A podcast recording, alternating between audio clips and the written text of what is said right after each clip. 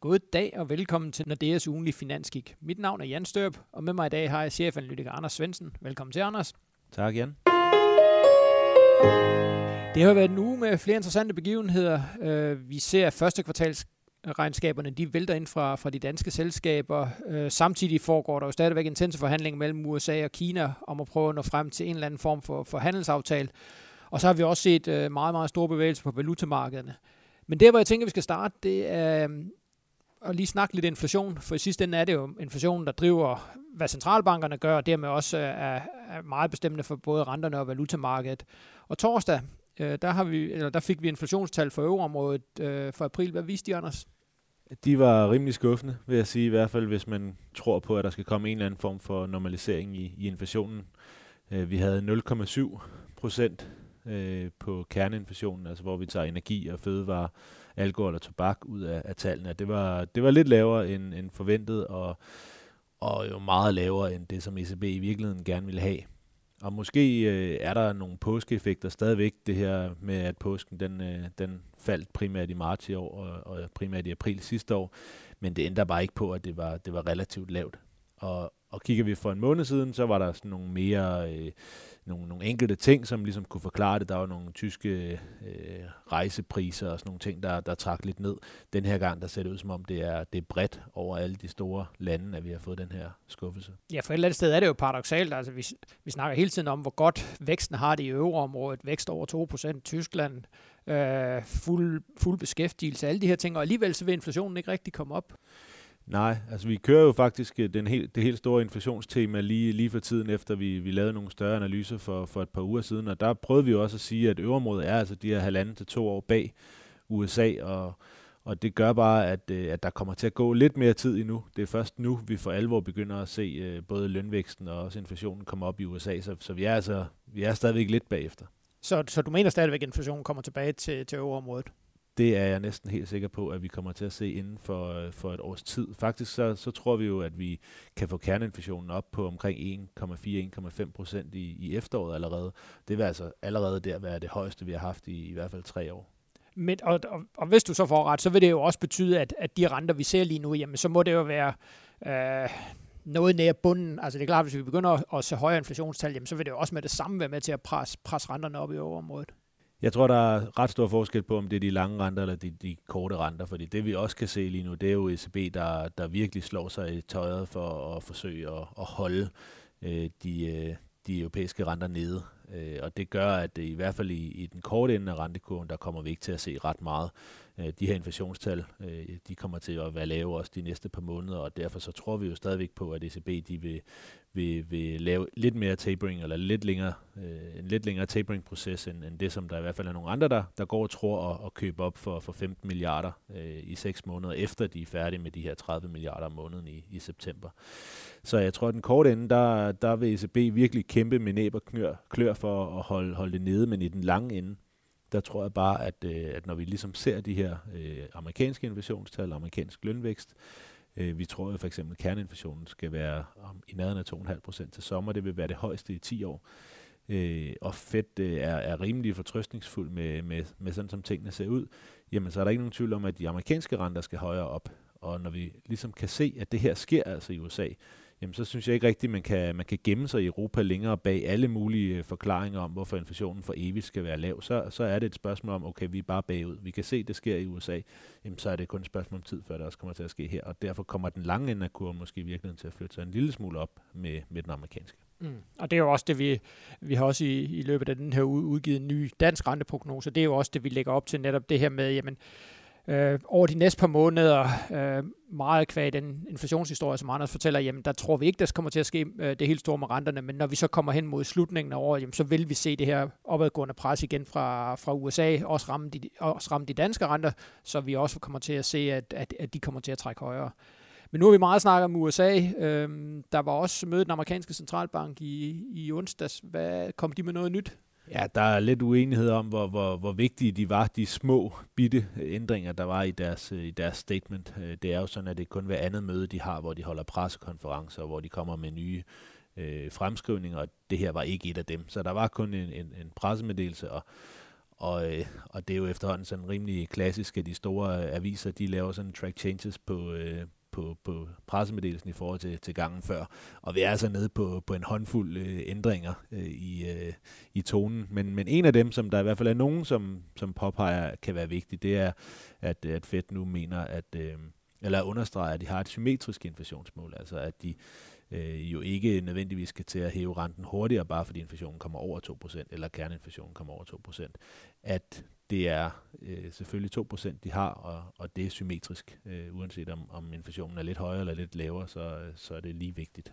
Men det er stadigvæk interessant at se den her kæmpe forskel, der er mellem den amerikanske centralbank og den europæiske centralbank, hvor de jo et eller andet sted øh, næsten er i en ønskeposition i USA. Jamen, de har inflationen stort set, hvor de gerne vil have det. De har beskæftigelsen, hvor de gerne vil have det. Og så er det sådan er bare et spørgsmål om lige at få, få doseret det rigtigt. Så er det jo stadigvæk nogle helt andre udfordringer, den europæiske centralbank står med.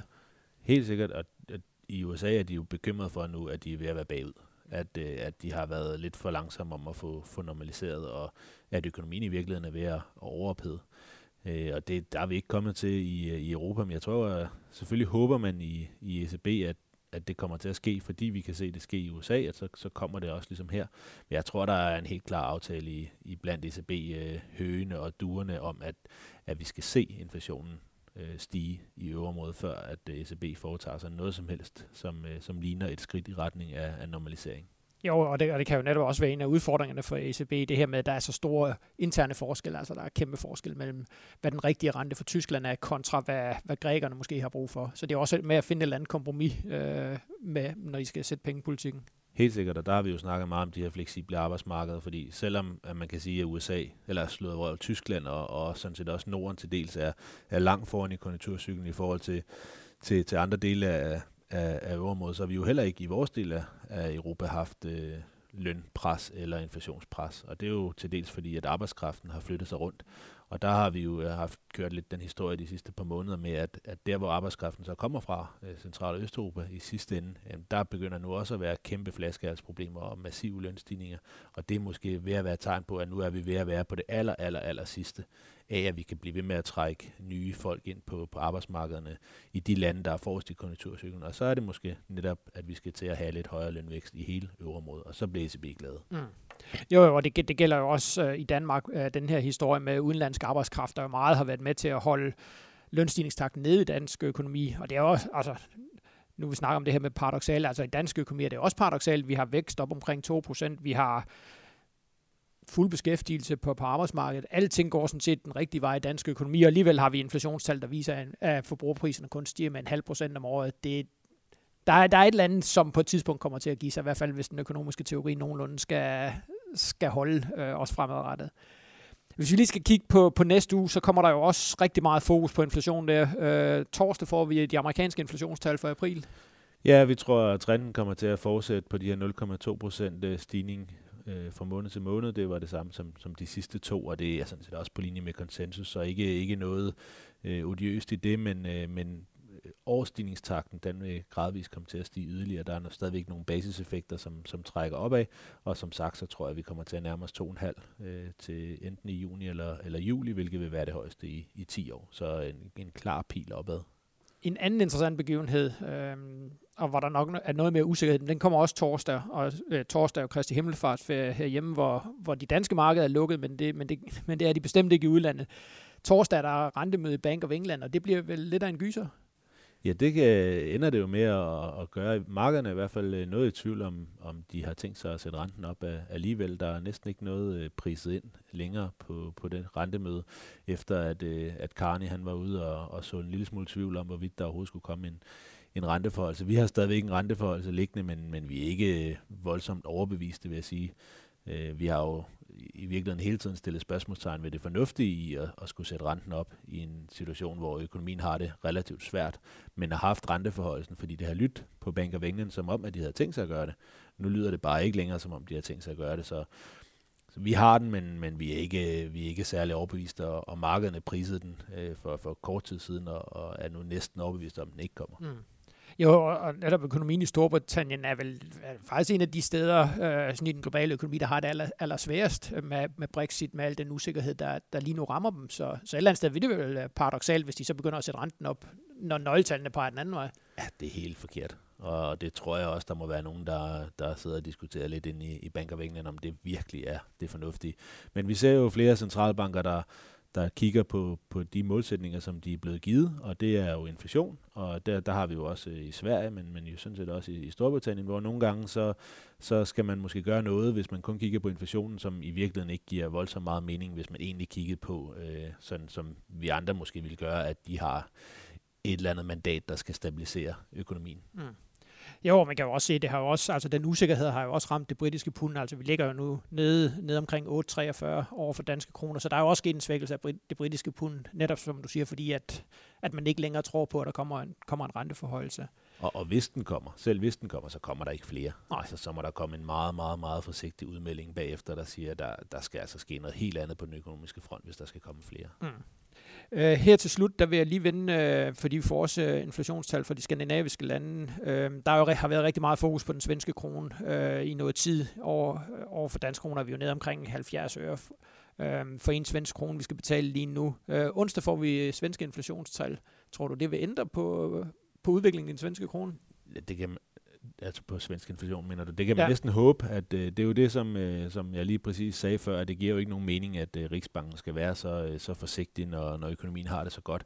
Men de kigger på inflationen, og øh, i en verden, eller i hvert fald i et Europa uden inflation, der har de nærmest kun én måde at få højere inflation på, det er ved at svække øh, kronen, eller i hvert fald ved at føre en politik, der fører til en, en svækkelse af, af valutaen, og det er jo det, der sker. Så vi må næsten håbe, at, øh, at det så rent faktisk også fører til, til lidt højere inflation, sådan så at, øh, at de snart kan, kan begynde at opføre sig en lille smule mere normalt.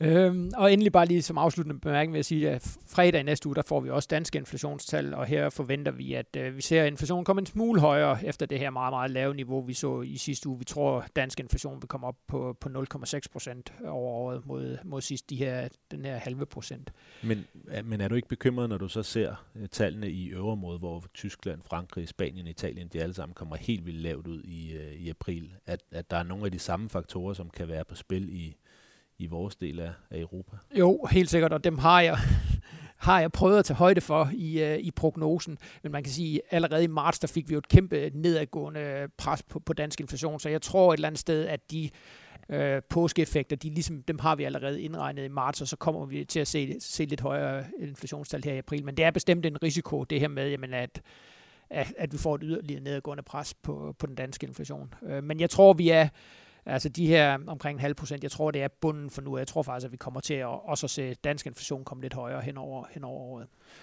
Man kan sige, et af de steder, hvor det vil betyde rigtig meget, hvis der netop kommer en, en overraskelse også i Skandinavien øh, nedadgående på, på inflationen. Det er jo så i Norge, hvor der ligger forventninger om, at de skal sætte renten op i, i september.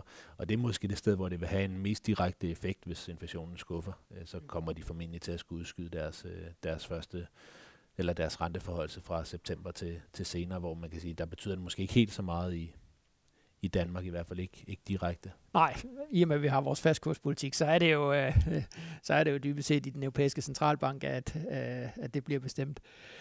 Nå, tiden løber, så jeg tror, vi må hellere sige tak for den omgang. Tak fordi I lyttede med, og det håber vi også, I gør i næste uge, hvor vi kommer med en ny udgave af vores ugenlige finansk. Tak for nu. thank you